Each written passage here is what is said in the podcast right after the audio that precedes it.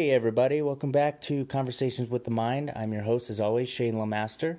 I want to start by saying thank you to all of our listeners. Um, our listenership continues to go up every week, and that's amazing. Thank you so much for tuning in.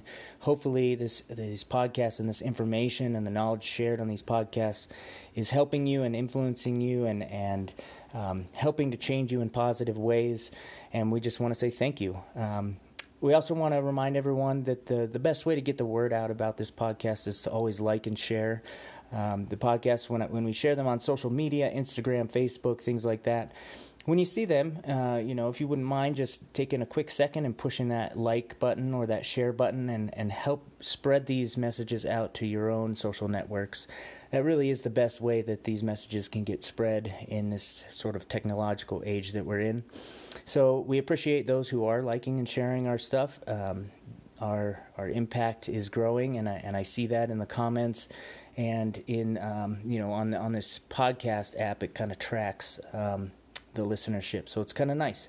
Uh, it doesn't track personal information, so don't worry about that. But it tra- it tells me uh, how many people tune in to each episode and and helps with the comments. So, I also want to remind our listeners that you can donate to the podcast. I don't take any personal money from this podcast, um, but any donations that we do take in will go towards uh, upgrading our systems. Right now, we're still working off of um, my good old cell phone, and the, the quality is pretty good, but once I reach the 40 podcast uh, mark, 40 episodes, my plan is to buy new microphones and um, retrofit a section of my house for like a podcast studio. So everything goes back into the podcast to make the message clearer and uh, better for you listeners. So please donate if you feel obligated. If not, that's fine too. Um, the best support you can give us is just listening and continuing to listen. So we are sponsored by MindOps. That's my uh, private practice. Uh, you can find us at mindops.com. That's M I N D hyphen O P S.com. We're a mobile and eclectic counseling company. Uh, mobile in the sense that we prefer to go to your location, whether it's your home or your training facility or your business, your place of work in order to assess sort of uh, what's going on in your environment and to assess you in your own natural habitat, natural environment. Um, sort of similar to animal studies, but we like to go to um, your place of work where you perform and um, find it's most effective to to do assessments and and to uh, implement interventions in those places. So we are a mobile uh, counseling practice. Um, we're also eclectic in that we take from a wide range of psychotherapy tools and tailor fit uh, the interventions to the individuals that come in. We offer one on one services, distance services, and telehealth services. So if you are listening from across the country or across the world, please still free, feel free to come to our website. Um, we can do sessions through Skype or over the phone. We're fully um, capable of doing that as well. Um, our some of our specializations: uh, general psychotherapy, addiction counseling, um, sport and performance psychology, and psychedelic integration therapy. Um, so we cover a wide range of things, and um, with the ultimate goal of optimizing your human performance, your human mental performance. So we do individuals, teams, small and large groups, and businesses.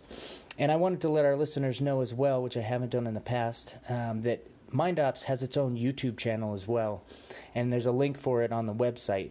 If you go to the MindOps YouTube page, you'll find a number of videos that I've uploaded, um, sort of breaking down in more depth a lot of the topics that we talk about here on Conversations with the Mind. So, some of the psychological theories, um, or some of the, the macro topics that we talk about, I'll sort of break it down in my office setting on a whiteboard and um, you know give a little bit more information for the listeners. So please check out our YouTube channel and again like and share that as well. Let's get the information out. Um, so, for our good news story of the day, uh, we like to have a good news section as part of our podcast to try and spread some hope and some joy in your life, um, especially since we're flooded with so much negative uh, media and negative messages coming from all over the place. So, the good news story today comes again from the Good News Network, and the title of the article reads When parents say it's time to go bye bye, toddler insists on hugging every single stranger. And it's, it's a sh- very short article, but it was pretty pretty cool for me to read this. So uh, there was a video that was shared on Facebook, and um, this these two parents and their toddler um, were getting ready to leave an outdoor event in Alabama, or sorry, Atlanta, uh, Atlanta, Georgia, and um, when the child was told it's time to go, uh, the toddler insisted on giving every person around them a hug. And it, it says in the article that the video lasted somewhere. Um, it, it, was a long process, so it says uh, it definitely delayed the family's departure for some time, um, but that they couldn't say no to that. So, I, I've seen things like that, and I love to see things like that. Um, and it just the article just really reminded me of the pure innocence that comes from kids and how you know how sometimes we lose that as adults and um, you know got me thinking and imagining what a world would be like if adults would do the same thing. If uh, you know they just didn't want to leave before giving hugs to strangers around them and how that might impact our social networks and impact how people feel in general. Um, so that's our good news story today. Uh, maybe you could do your part today by giving a few more people in your social circle some hugs just letting them know that you are here and that you see them here as well. All right. So today's guest is a very special guest, a good friend of mine, um, Courtney the Lion King. Um, I have known Courtney now for, I think, over five years. Um, I initially came into Z's training gym where I met her um, as part of an internship after my uh, sport and performance psychology master's degree, and I would run like team interventions and team meditations and teach mental skills to the team. Um, and Courtney was a part of that. And uh, I was still in the midst of major injuries and surgeries, so couldn't train for, I don't know, maybe a year and a half in, in the beginning that I knew Courtney. Um, but then I started training at Z's, and Courtney became a very close teammate of mine. Uh, we've competed in numerous competitions together. We've competed on the pro stage together. Um, and you know I've shared in a lot of Courtney's um, MMA and jiu-jitsu career and all the victories that she's had and the celebrations and the downtimes and um, yeah share some good history with Courtney. So Courtney is a professional um, MMA fighter. Um, and she's also a professional jiu-jitsu fighter, both in the no-gi and the gi divisions. Uh, she's currently a purple belt, three stripe, uh, but moving up soon. And Courtney um, has some strong interests in the environment. Um, I think she got her degree in natural resource management. Yep. Yep. Through through Colorado State University, and she currently uh, spends a lot of her days um, around plants and taking care of uh, plants in a horticulture sense. So she loves the environment and loves um, nature and plants, and so do I. So I wanted to have her on today. Uh, welcome, Courtney. Hi, thanks for having me. Yeah. Um, so I, I, always start my podcast off with the same question, and you were here for Joe's podcast, sort of in the background, so you, you kind of already know what's coming. Um, but I always like to ask, you know, the, the title of the podcast is Conversations with the Mind. Mm-hmm. When you hear that phrase, what comes up for you internally? What what sort of resonates with you as as the meaning behind conversations with the mind? Mm-hmm. I think for me, it means more having a conversation um, without outside influences. So you're just having a conversation, whether it's with yourself or with someone else, without worrying about um, anything outside of that conversation.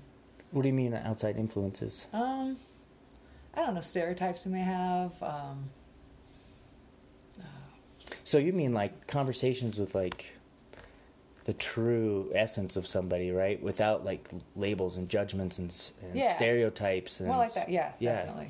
So without yeah these outside influences mm-hmm. from society or yes. from you know from each other, you yeah. know our own judgments. Cool. Mm-hmm.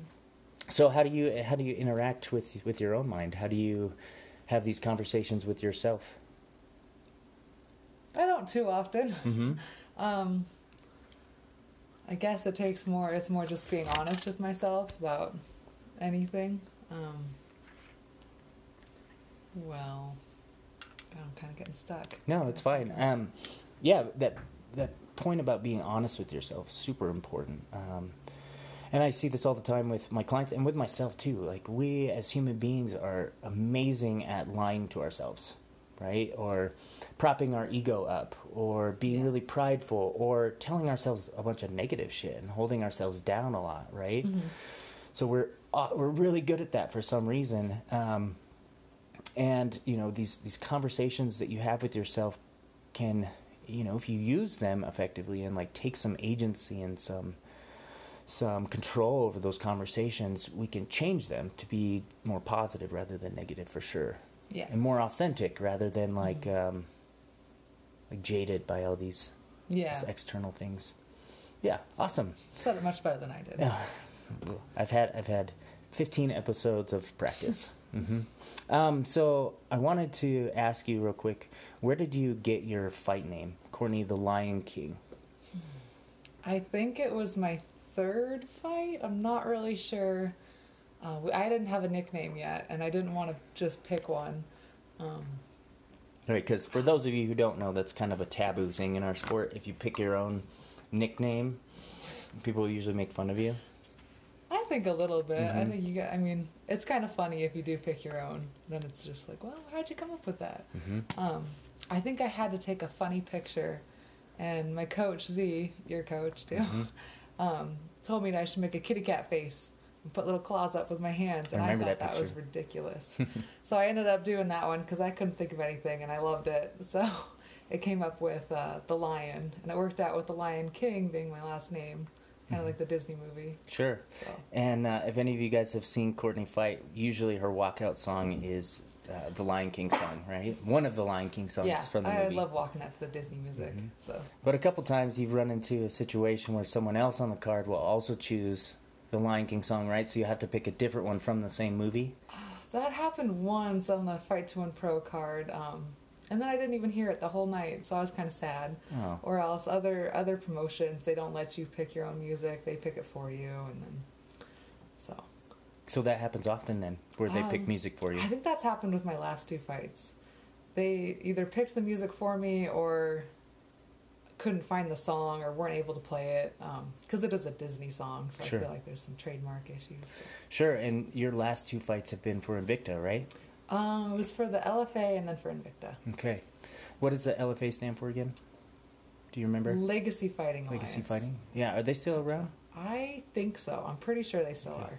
And that was the, uh, it was almost like a national tournament, right? That, that went to a world tournament or was supposed to go to a world tournament. Is that that one? That was one. That one was a few years ago, actually. Um, I think that was 2015.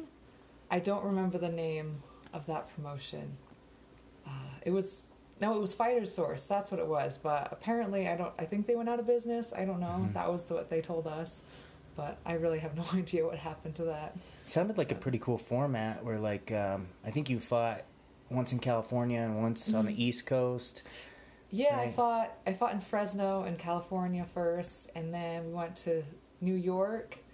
Um, it was a really small town in New York, though, Mhm. so it was really fun to go there. And then after that, we went back to San Diego. I think was the last one, Mm-hmm. which I didn't get to fight at that one, but um, it was still really fun. Mhm. We stayed at this really nice resort, so Nice. yeah, The it was a perks of being nice little fighter. vacation. So that was like a that was like a team um, type event, right? Where like uh, there was a team formed. Was it a Colorado-based team? Um, I think for ours it was, and then they had they had different teams for like the West Coast, and they had people from all over California, and they had an East Coast team, and I think they were from a lot of different states, but they Mhm. had a team of about like seven people, I think, Mhm.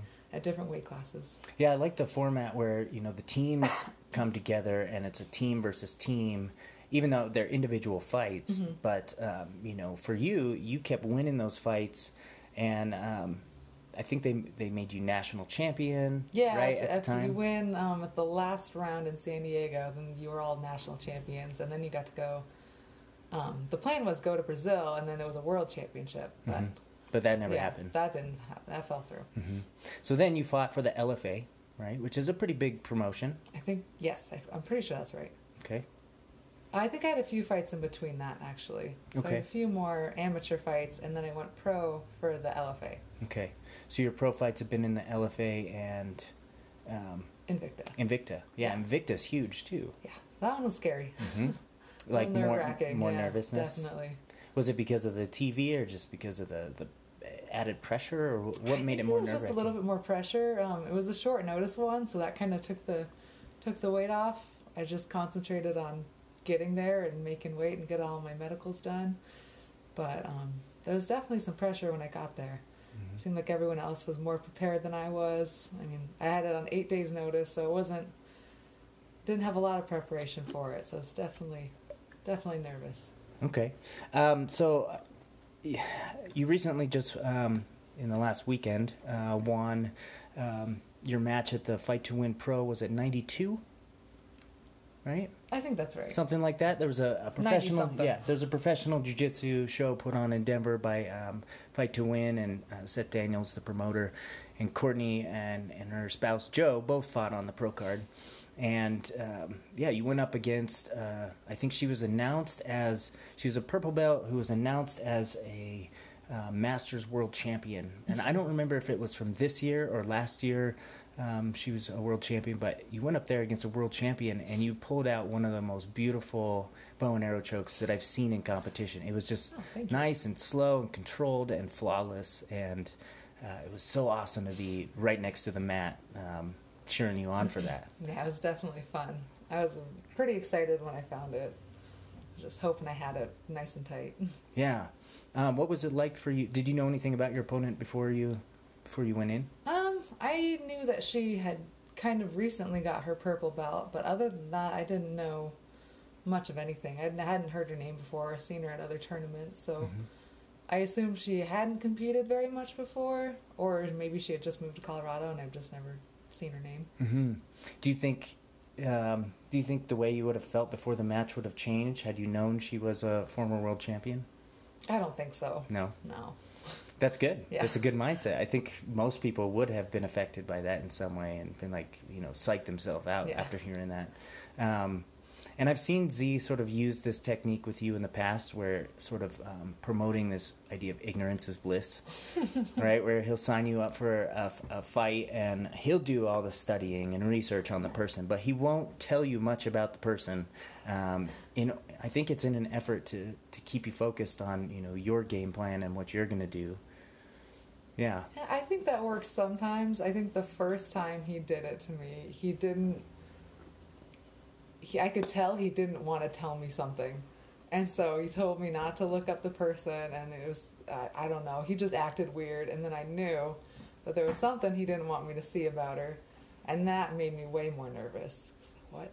Mm-hmm. what is so bad? what are you hiding? What is it? Like, why don't you just tell me? Mm-hmm. Um, but it turned out okay. I mean, other times I don't really I'm not really interested. I mean, I'm I'm a little interested to find out about them just because I'm curious, mm-hmm. but I don't think any learning much about them is going to change the outcome. Sure. Or how I fight. So learning about them beforehand, maybe not so much. But do you find, for yourself personally, do you find that you uh, you become friends with your opponents afterwards most of the time? I think yeah, it depends on who it is, mm-hmm. um, or how friendly they are. I mean, I don't talk much to them after. Um, it isn't. I mean, the ones that I see in Colorado that live here. I mean, I'll talk to them a little bit and be friendly, but um, um, for the out of state people, I I generally don't. I'll never see them again, probably. So. Sure. Yeah, that's something that I notice about our sport that I really love, um, and Callie really has experienced it too. Where mm-hmm. like, you know, we'll go to these jujitsu tournaments and, um, and you know we'll we'll be in battle all day long with these people, mm-hmm. and then afterwards we're making Facebook friends with them, and we're we're shaking their hand, and we'll see them at other tournaments, and we'll go up and give them big hugs or something like that. And Callie's actually made some really good friends, myself too, um, out of competing against people. Mm-hmm. It seems like when two people come together in a an agreed upon struggle, and then um, you know they battle it out against each other, it seems like it bonds bonds us to each mm-hmm. other. You know. Um, do, do you find that too? I do a little bit. Um, I'm definitely Facebook friends with I think most people that I fought or competed with, um, but generally, yeah, we're pretty. I mean, we'll say hi, but mm-hmm. it's not really cordial, but not best friends. Best friends, yeah. Mm-hmm. Okay, so after your match this last weekend, um, I went up to Z and I'm like, "Congrats, coach! Good job." Um, and I was like, "What do you What do you think about Courtney's bow and arrow?" Finish, and he was just so pumped. And um, he said, you know, I think Courtney might need a new fight name.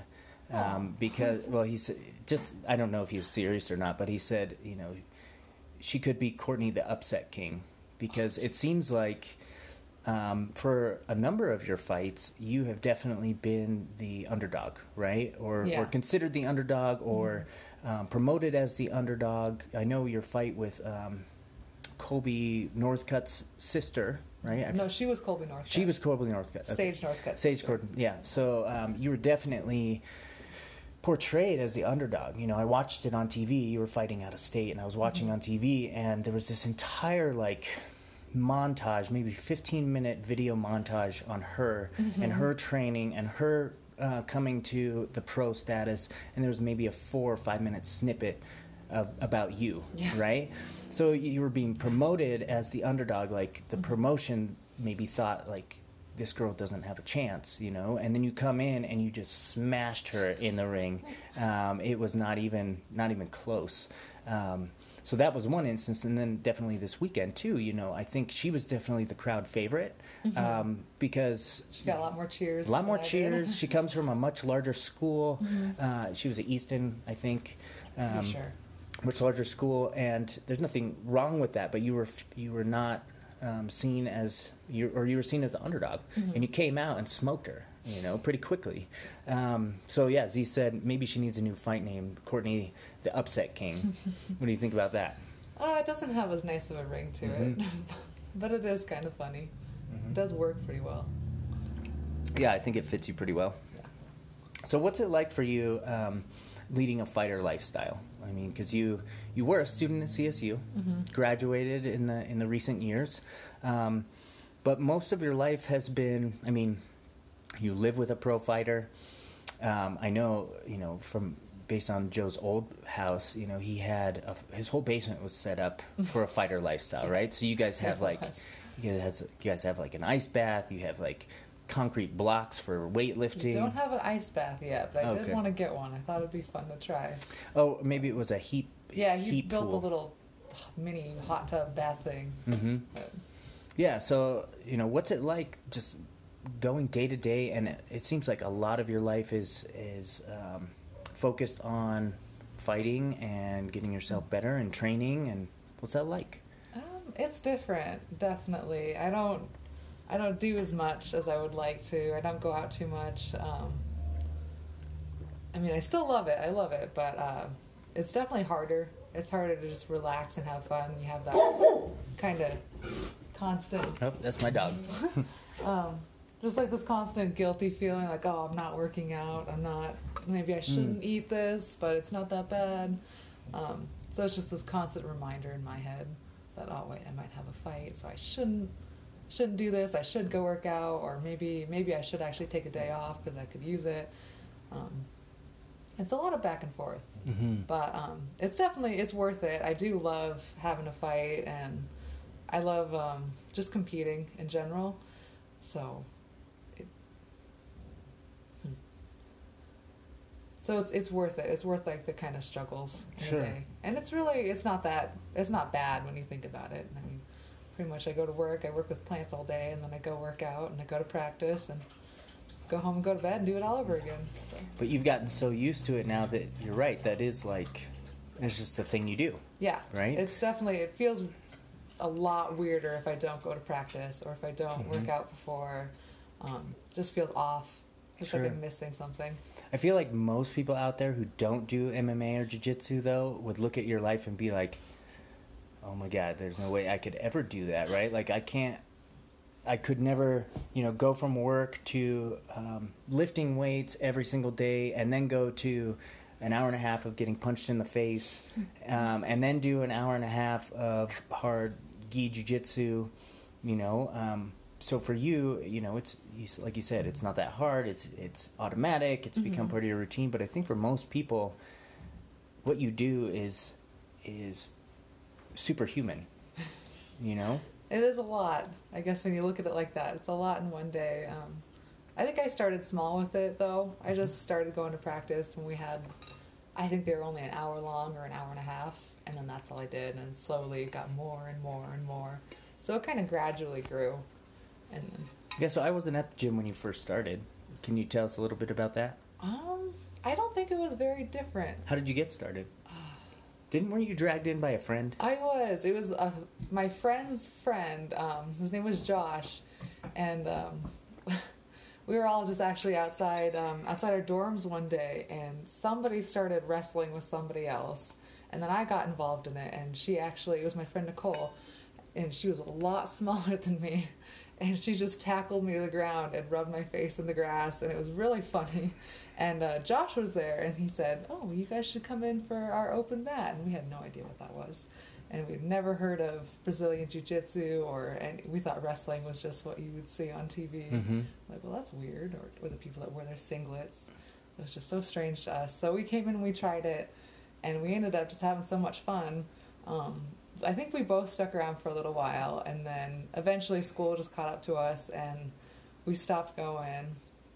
Um, both me and Nicole, and, and Josh, I think. Um, so after a few weeks, I really missed it. I thought it was a lot of fun. So I finally got brave enough to come back in and try my first class, and I ended up just loving it. And then from then on, it was Yeah, it was it was just normal. Nice. Yeah.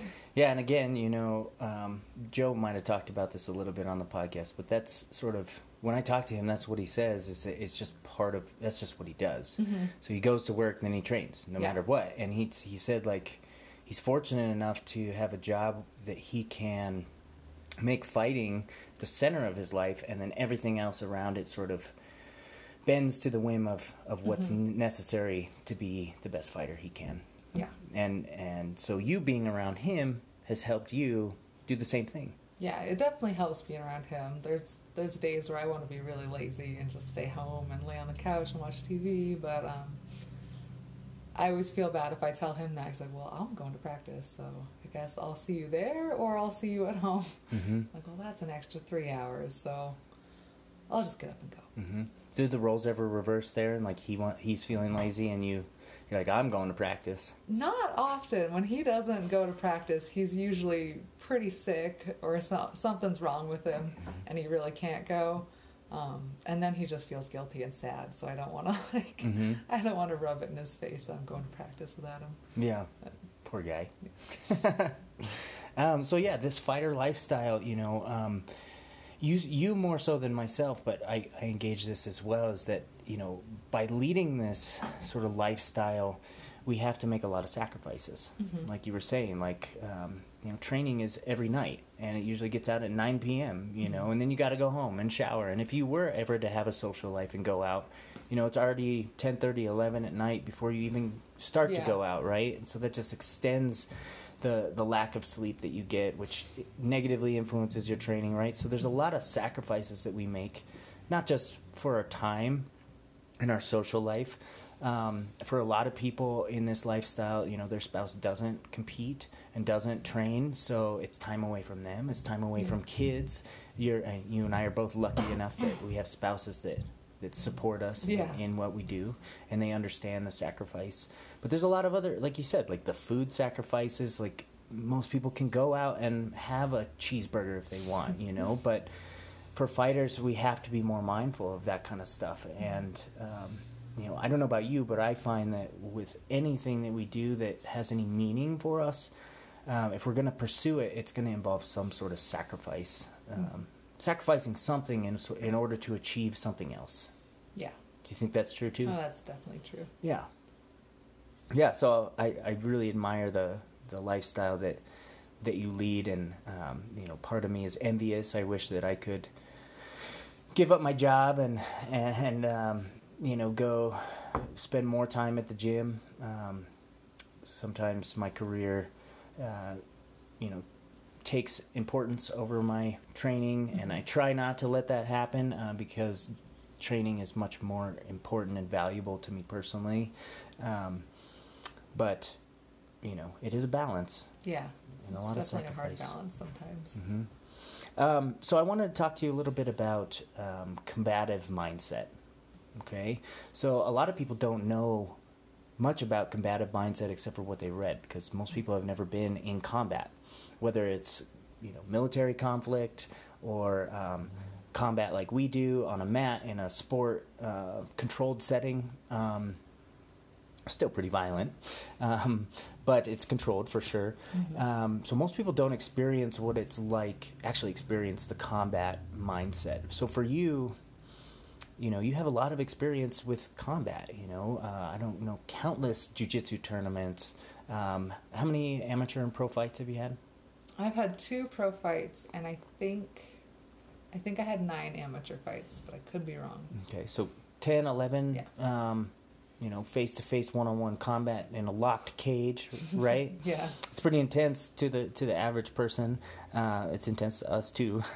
um, but talk talk a little bit about um, your combative mindset and how that developed. Because when I first met you, you were not. You were you were. Uh, how do I describe you? Um, Courtney King. Awkward. Um, well, you're still pretty Yes. awkward. Oh. still pretty awkward sometimes. No, but I mean, you were. Um, and don't take this the wrong way, but maybe you were you were had a softer personality. You were more um, um, more playful. You're still very playful in the Mhm. gym, um, but over all these fights and all these tournaments, you know, your focus has improved.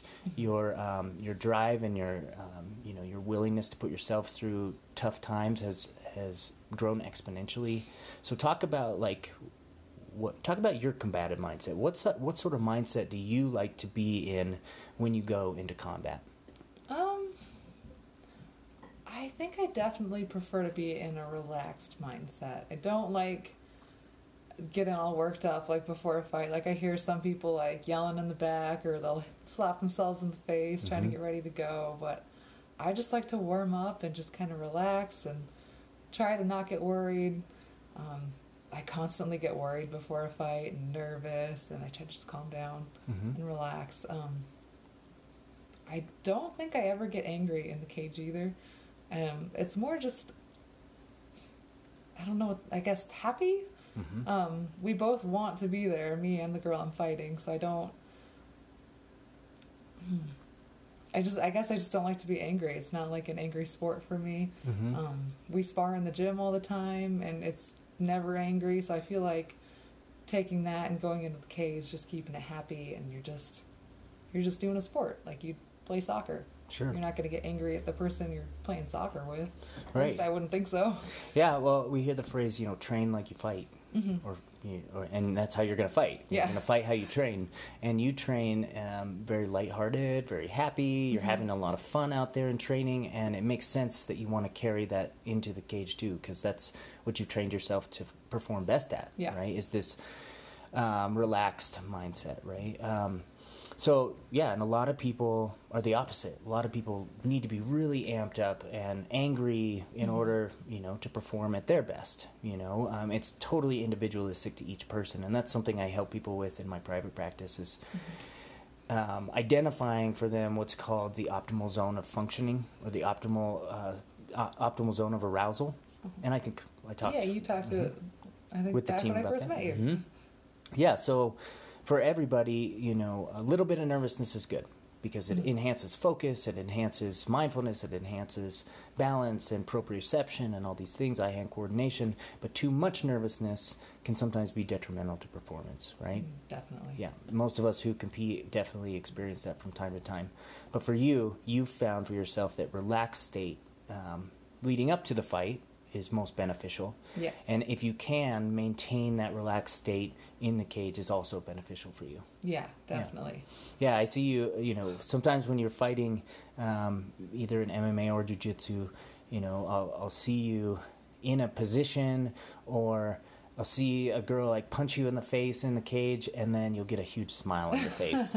um, which is, is not uncommon, but uh, I think less common than than the other reaction, which is to get angry Yeah. right? So for you, what brings about that smile, and why why do you think you do that? Um, I think sometimes it's because I'm really nervous. So I smile and I laugh when I'm nervous a lot. Um, other times, I mean, if they if they hit me and it it didn't hurt nearly as much as I thought it was going to, I'll smile a little. 'cause I'm like, oh, well, that's a relief. That doesn't hurt. Mm. Um, other times it it will kind of hurt. I mean, obviously, you know, you get hit pretty hard, um, and then I kind of it's it's not so bad because now I've felt that, and now I know I'm like, okay, you just hit me really hard. It's it's not that bad. I Mhm. felt what she's gonna do, so I can get through it. Um, other times that is just fun if I'm whether I'm winning or losing. Um, sometimes it's just fun, so you have to smile. hmm So for you, part of that inner dialogue and that conversation you have with your own mind after experiencing a trauma like getting punched in the face real hard is almost like you say to yourself, "Okay, I've experienced the best that she's got." Mm-hmm. Like, and that wasn't too bad. Yeah. So now it's my turn to to show her what I've got. Yeah. Um, And this is all happening pretty fast, pretty automatically. yeah, it happens fast. I mean, there's definitely times where I've been punched pretty hard in the face and I haven't smiled Mm. because that was definitely not fun. Mhm. But um, yeah, most of the time it's just okay. Kind of a relief. Got that out of the way. So. Nice. So, when we're breaking down combative mindset for you, you know, relaxed arousal state, um, positive, um, positive self-talk. So telling yourself things like "This isn't so bad," and "I can, I can take this," and um, you know, I got, I got more coming for her. You know, um, what what else goes into your into your mental preparation beforehand? Like, what sort of techniques do you use? Do you use music? Do you use uh, meditation? Do you use deep breathing? What do you use beforehand to keep your arousal level low? Um, I try to stay distracted with about anything. Um, I don't like to listen to music because I feel like I'll miss what fight they're on, and suddenly it'll be my turn, and I'm not ready. Mhm. Um, so I like to just I'll look at my phone for a little bit. I I mostly just goof off, and then warm up a little bit. Like I like to hit mitts or um, I don't know, just warm up in general, jumping jacks or squats or something. Um, sometimes I'll just practice um, different moves on the ground, but for the most part, it's just pretty general stuff, and then I'll just relax some more and goof off, tell jokes, just have people tell me stories. Mm, So nice. anything to keep my mind kind of off of it. hmm Then, So your team plays a, an integral role in this too. Oh, Yeah. definitely. I think Joe has always been in my corner, and he's really good at keeping me relaxed and distracted from everything. And then Z is really good about getting me back focused on it, so I don't get too, too relaxed and Mhm. too, I don't know. What are some you- of the things they say to you? Um, off the top of my head, I can't really remember. Um, I'm sure Joe has told me a tractor story in the back of just when he would live at, on grew up on a farm. He's told me so many, so I'm sure there's been one of those in there. Um, Z has always told me more motivational stuff. Um, just anything to get me like amped up and ready to go. Um, he's definitely good at giving me more confidence before I go Mhm. in the cage. Um, How does he do that? um, Just like reminding you of, of the things, all the hard work you put in and the things you've accomplished. and- Yeah, he he definitely reminds me a lot of everything I've done leading up to it, and um, the other girl probably hasn't done that much. Um, just, gosh, sorry, I can't remember things No, specific. that's good. Yeah, Um, so, I mean, Joe and Z, out of anybody in our circle anyway, I feel like they know you the best. definitely. Yeah, for sure. You know, they've been with you through thick and thin, and it's really nice um, and really beneficial to have, not only in the sport context, but in life in general, to have people around you who who know your ups and your downs and your strengths and your flaws so that they can provide that support and that little bump that you need Yeah. when you need it even if you don't know what you need you know like Yeah. even when you're you're back um, you know in the in the back room before a fight you know and you may be really amped up and you don't know what you need to calm down joe can step in there and he he can see that and he knows what you need in order to get to where you want to be Yeah. yeah He's so pretty good at that. yeah having that team having that support system is i think crucial you know just in life in general too you know if we have a bad day and we don't know how to snap ourselves out of it you know having those people around us who who see that and care enough to to say something Mhm. to help get us out of it that's cool um, i wanted to ask you too about uh, your mental preparation in training okay? So um, we used to do you know i used to do the team interventions uh, years ago. I don't know if you still use some of that information. Um, but what sort of do you do any specific mental preparation as you're actively um, doing your physical training? Mm.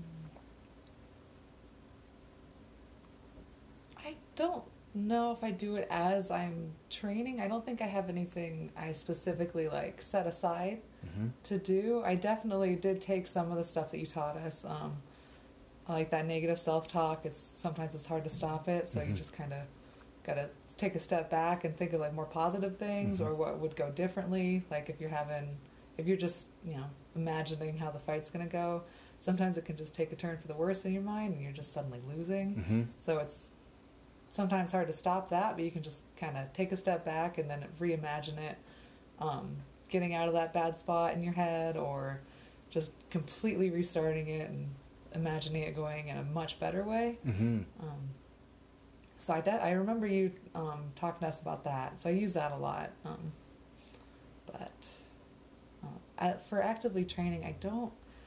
I don't think so.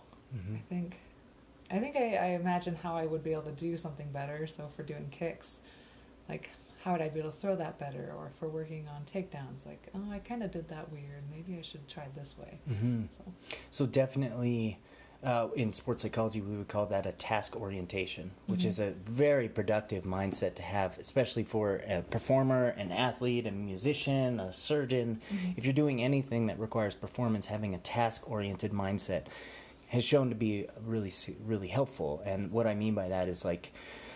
You know, maybe you're you're doing a drill, right, Mhm. uh, in jujitsu or in MMA, and you find yourself in a precarious situation. Maybe someone has an arm locker, setting up an arm lock for you rather than focusing on the emotional content behind that situation like oh shit what what the hell's gonna you know what's he gonna do he's gonna break my arm and i'm gonna Mhm. feel terrible right instead of focusing on the emotional content instead you focus on the task and you ask yourself what can i do next to advance my position what can i do next to get out of this right so that focus on or what can i do next to make this next kick better Mm-hmm. right? So it's a t- it's an orientation on um, performance rather than on the emotional label that we put on Yeah. it, right? But like this sucks or whatever. and those are common mindsets, especially for beginners, right? Mm-hmm. Um, I, I remember when I was a white belt in jiu-jitsu and ju- or just starting MMA, like most of my thoughts were emotional. You know, Yeah. like wh- like this sucks. I suck at the you know all these negative self-talk things. Um, but the more training I got, I would focus more on the task, and it was just much more productive. Mm-hmm. Much more productive. So, you know, the reason why I asked this question, mental preparation, is because I train with you, and I know that we're preparing our minds as we're physically preparing as well. Um, and sometimes you don't know that you're doing mental preparation while you're doing it, you know? So, like for instance, one of the one of the major drills that, that you guys do in MMA is the wall drill Oh yeah. right? So it's almost like a Shark Tank situation where one person has their back against the wall, and there's a line of maybe five to eight people Mhm. lined up, ready to take this person on, and they go for like three minutes apiece, and just um, recycle through the line. All eight people go in a row on this one person, and then you rotate people. So it's it's a grind and it's hard Definitely. and you're tired after the third person and you know you got like five more fresh guys to go with um, so while you're doing that physical s- strain and that physical exertion you're training your mental toughness. You're training your Mhm. mind to overcome when your body says it's time to quit. It's time to let them get a takedown. It's time you know i can i can just i can just sit down here and wait the round out right? But instead i see you push yourself you know even when you're tired get up get up get up. So you're you're activating your mental preparation in in those scenarios too. Um, have you noticed a, a change since you first started in in your thought content when you're in those types of drills in those situations as opposed to now with years of experience Um, yeah, I definitely have. Um, I guess the first thing that comes to mind is, is less confusion. I remember when I first started, I had no idea what was going on for a really long time. Mhm.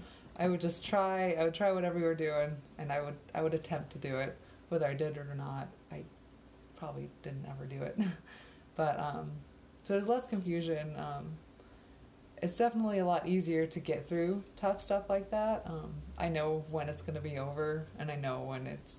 I mean, it's not going to get that bad. Um, so again positive self-talk yeah, it's not going to get that bad It's- this will end at some point Yeah, and um, I think it's more important to just like kind of control your breath while you're doing it. Mhm. Um, yeah, just kind of stay calm throughout the whole thing. Like you're just, it's just practice. Right. You're just getting through it.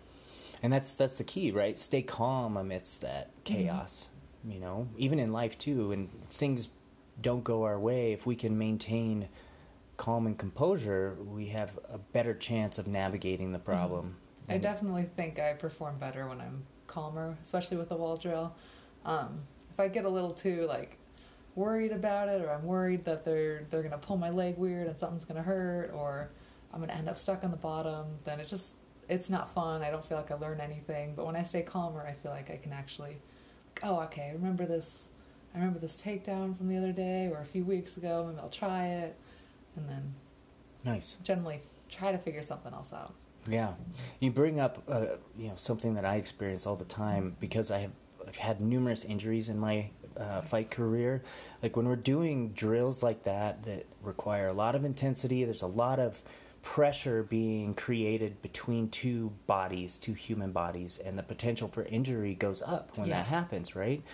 And you know, so I find myself, you know, in those types of drills specifically, you know, where I want my mind to be is on the task, but where I mm-hmm. find my mind more often when I pay attention is thinking about preventing further injury. Yeah. Right? And that tends to get in the way too sometimes. I mean, mm-hmm. it's really helpful to stay safe, mm-hmm.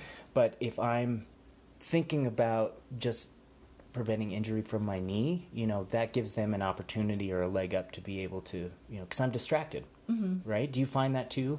Yeah, that happens to me, I think, all the time. I think I constantly have something wrong with me.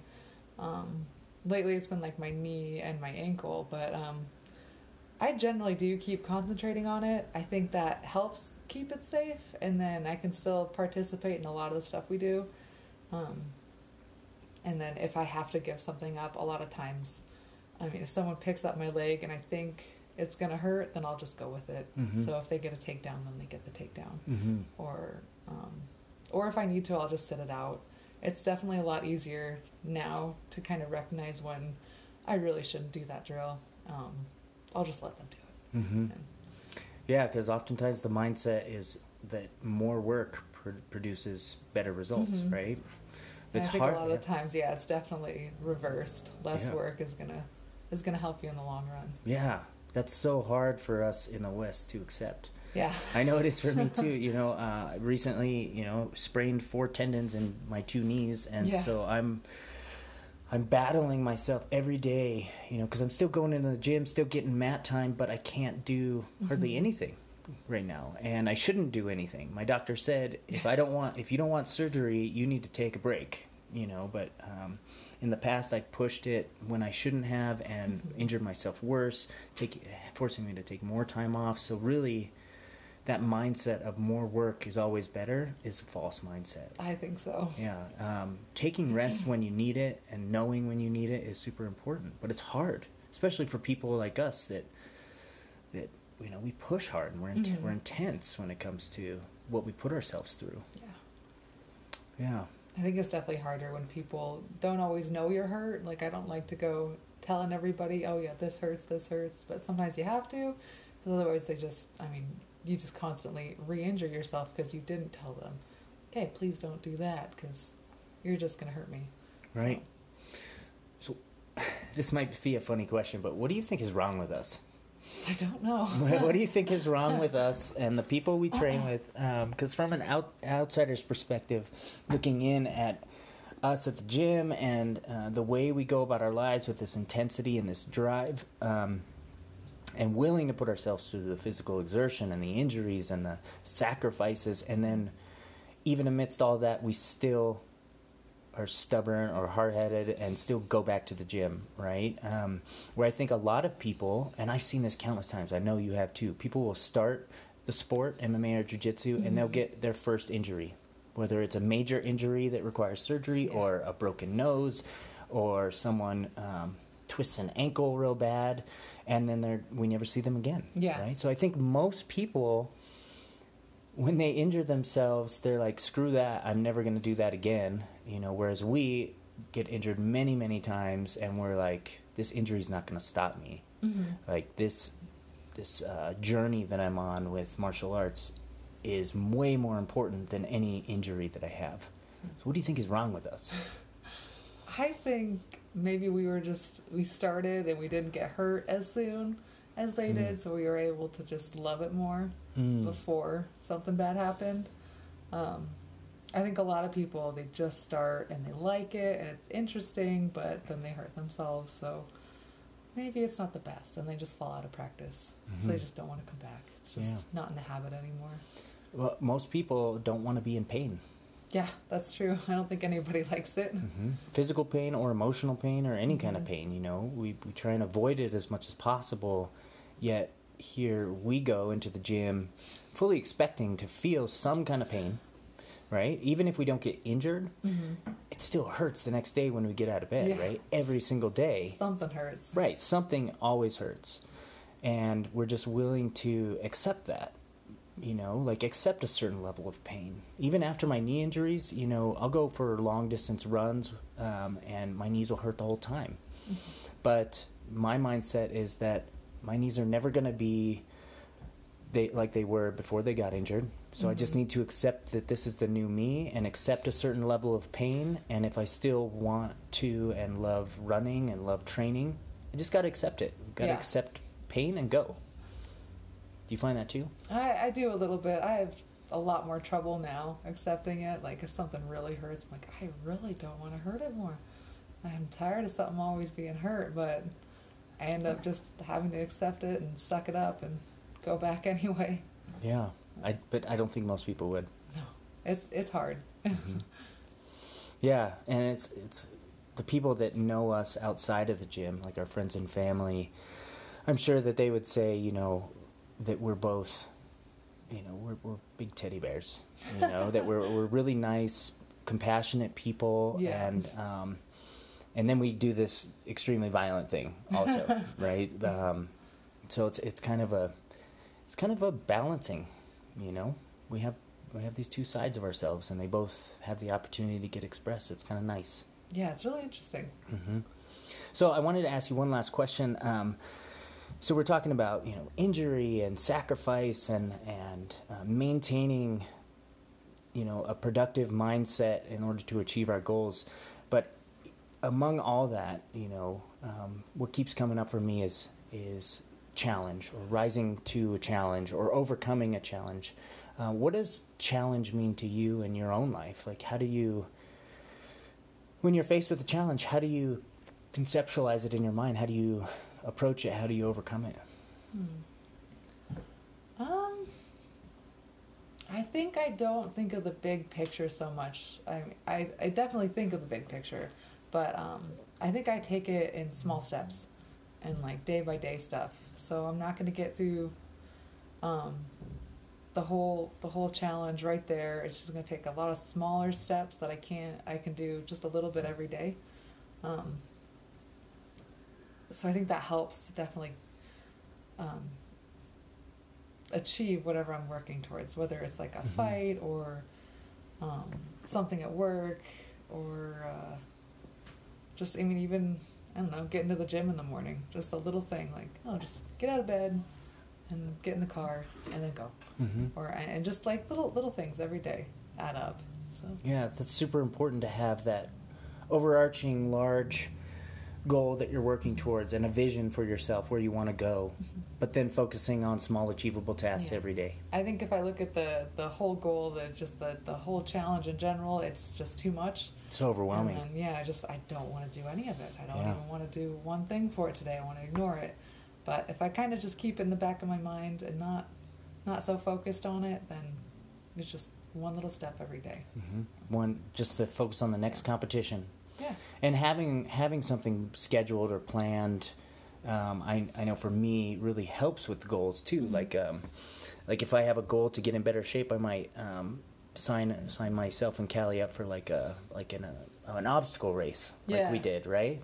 Um, or I'll sign up for a competition because that will motivate me to push harder in the gym and, Mhm. and make those small incremental decisions every day towards my goal, right? Mhm. It's much harder when I don't have like a competition set or a goal set in stone, um, something to work towards. Um, do you find it's more difficult to, to focus that way too? Um, I like to have one in the back of my mind. So I Mhm. like to generally think of like when I would have another fight or when the next grappling tournament is. I don't like to sign up too early though. I found that that just it's just too much pressure on me because Mm. then I have to do it. I'm signed up and it's still two months away. So now I have to do all this stuff. So if I just kind of keep it in the back of my mind and think, yeah, that's going to be a lot of fun. I should try that. Mhm. Maybe I will. Nice. So what's what's in the future for you? Do you have future plans for the UFC or, or anything like that? Um, I think I'd like to just see where it goes. I think that's how I've always been. I just take whatever the next fight is and then see where that takes me. So that got me to Invicta, so I feel like that's a good mindset to keep.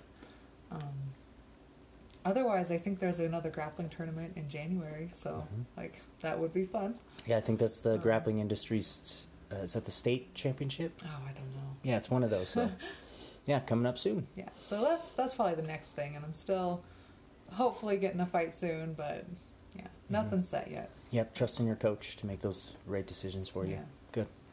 Um, well, I want to thank you, Courtney, for coming on the podcast today. Yeah, thanks for having me. Yeah, it was a lot of fun. Hopefully, I'll have you back soon. Um, I want to just um, remind all of our listeners that we are sponsored by MindOps. You can find us at mind-ops.com. Go check out the website and check out what sort of services we do offer um, for individuals, teams, small or large groups, or businesses. Um, also, check out our YouTube page, the MindOps YouTube page, uh, where, where I've uploaded a number of videos that break down a lot of the concepts that we talk about on this podcast in greater detail. And as always, um, please, please, please like and share all of our posts and videos. Um, that's the best thing you guys can do to support this podcast. And the best thing that we can really do to advocate for these messages and get these messages out to more and more people. So advocate for yourself and advocate for your species, the human race, and let's try and improve everybody's mindset through these um, concepts and through the sharing of different mindsets and, and different uh, views on consciousness. So, for Conversations with the Mind and for Mind Ops, signing off for today. We'll see you guys next time. Thanks again, Courtney.